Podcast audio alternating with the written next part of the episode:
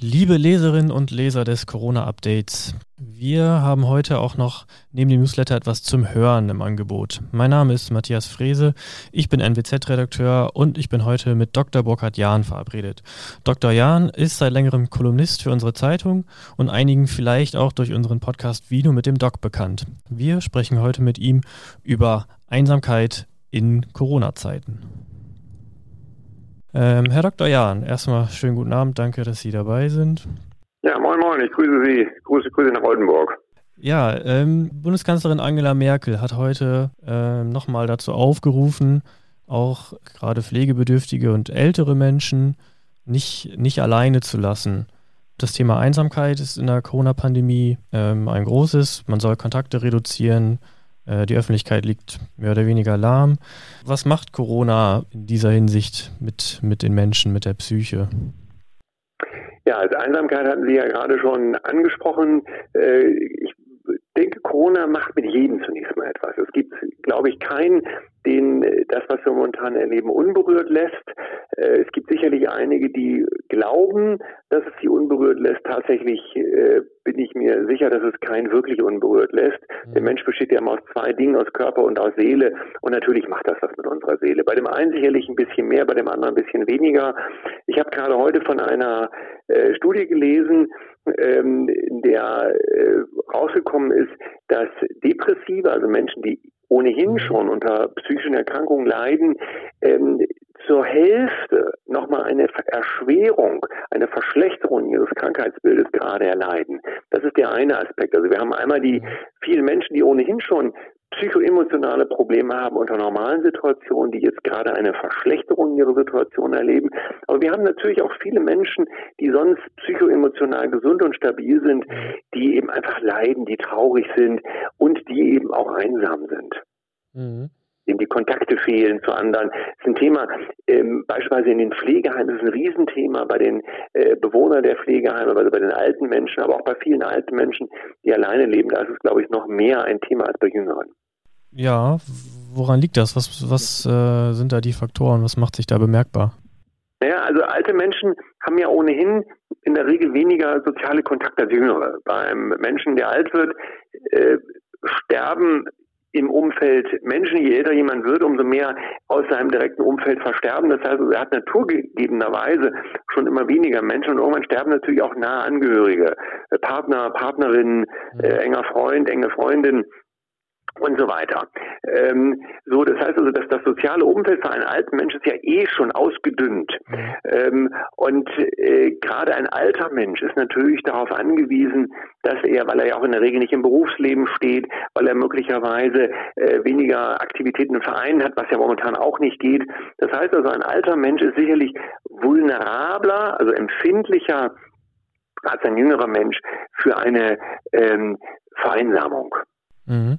Ja, was äh, kann man denn gegen, gegen diese Vereinsamung tun? Also sowohl äh, jemand, dem es vielleicht sonst gut geht, der aber jetzt auch eben äh, in der Corona-Pandemie merkt, ja, irgendwie macht das was mit mir, jetzt gerade auch im November, es ist viel dunkel, total trüb, nebelig.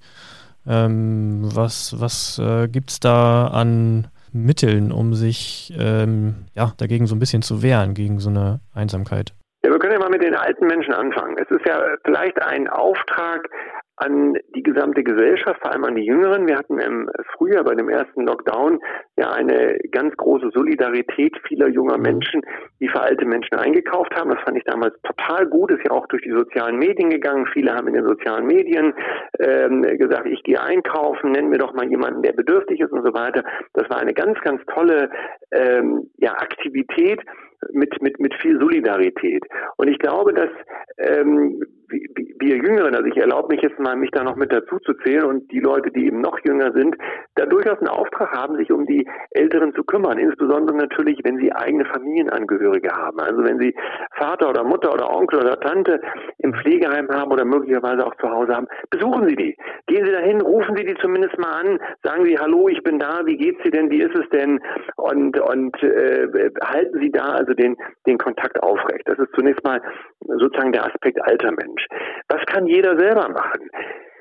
rausgehen, aktiv sein. Das ist ja etwas, was wir dürfen. Ja. Und wir wissen auch aus ganz, ganz vielen wissenschaftlichen Arbeiten, dass Aktivität, besonders sportliche Aktivität, aber auch einfach eine Bewegungsaktivität, die Stimmung positiv beeinflusst. Also kriegen Sie sozusagen den Hintern hoch, aktivieren Sie sich selber, gehen Sie raus, auch wenn das Wetter trüb ist, ja. wenn das Wetter so, so gut ist wie momentan, also ein sehr adäquates, relativ trockenes Novemberwetter, dann sowieso gehen Sie raus und im Optimalfall ähm, ziehen sich die Sportschuhe sogar noch an und seien Sie aktiv, weil also seien Sie sportlich aktiv, weil wir eben wirklich belegen können von der wissenschaftlichen Seite her, dass besonders sportliche Aktivitäten ganz, ganz tolle positive Auswirkungen hat auf die Seele. Also ich sage gerne nochmal, kriegen Sie den Hintern hoch und mhm. bleiben oder werden Sie aktiv.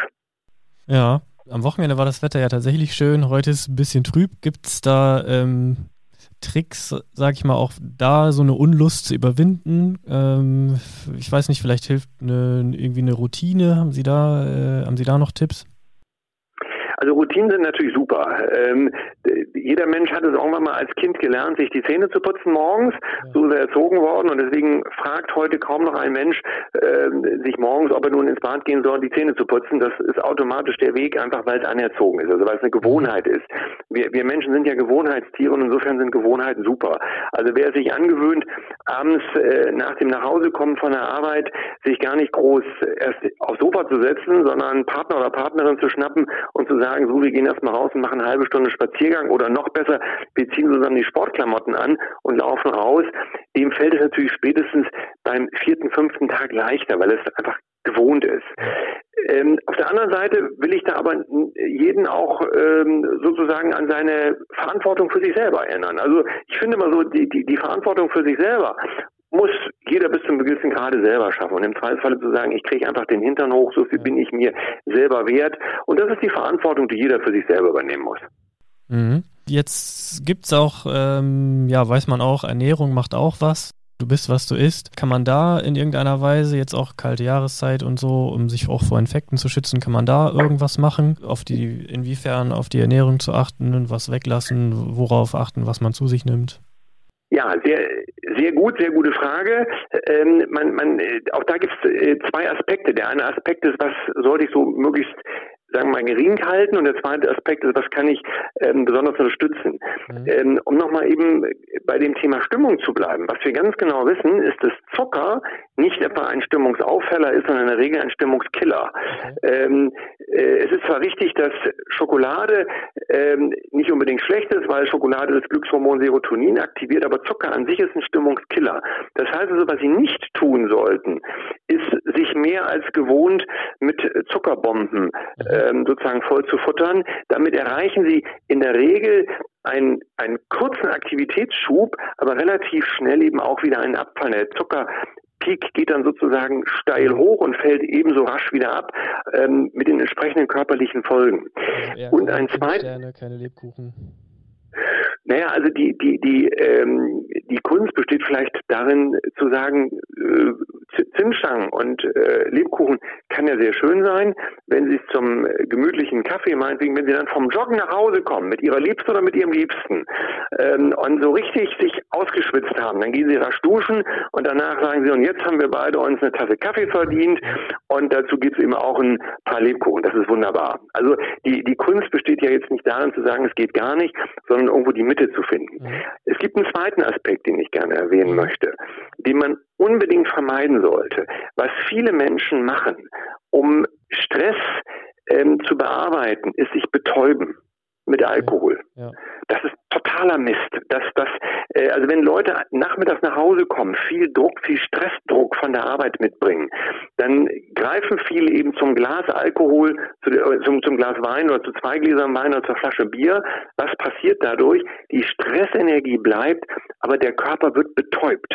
Das ist etwas, was total ungeeignet ist ähm, zur, zur Entspannung.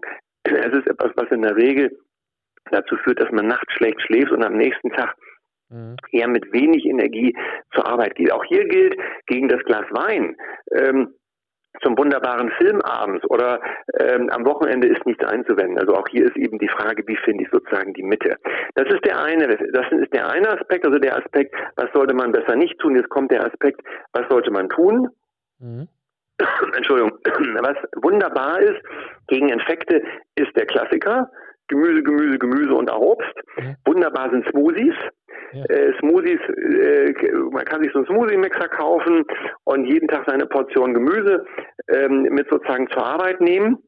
Und wenn man noch etwas zusätzlich nehmen will, es gibt äh, zwei, genau genommen sogar drei Vitalstoffe, die das Immunsystem super anschieben. Das eine ist Vitamin D, ja. das zweite ist Vitamin C und das dritte ist Zink. Und wenn Sie unsicher sind zur Dosierung, dann fragen Sie Ihren Apotheker, das Zink kann man äh, dosieren beispielsweise mit 15 Milligramm jeden Abend, Vitamin D so ein bisschen nach Blutspiegel und Vitamin C ungefähr ein Gramm. Und wenn Sie es gerne nochmal wiederholen wollen, dann hören Sie sich den Podcast nochmal an oder fragen Sie Ihren Apotheker. Alles klar. Gut, ja, ähm, Herr Dr. Jahn, danke Ihnen auf jeden Fall ähm, für die Tipps. Da war ja einiges dabei. Gerade die Ernährungstipps werde ich mir auch, glaube ich, ein bisschen mehr zu Gemüte führen äh, und mich natürlich auch bei meinen, bei meinen Lieben melden ja, ich sage vielen Dank, wünsche Ihnen noch einen schönen Abend. Gerne, Herr Frese. Schöne Grüße. Äh, bleiben Sie gesund. Nochmal Grüße nach Oldenburg, alles Gute. Tschüss.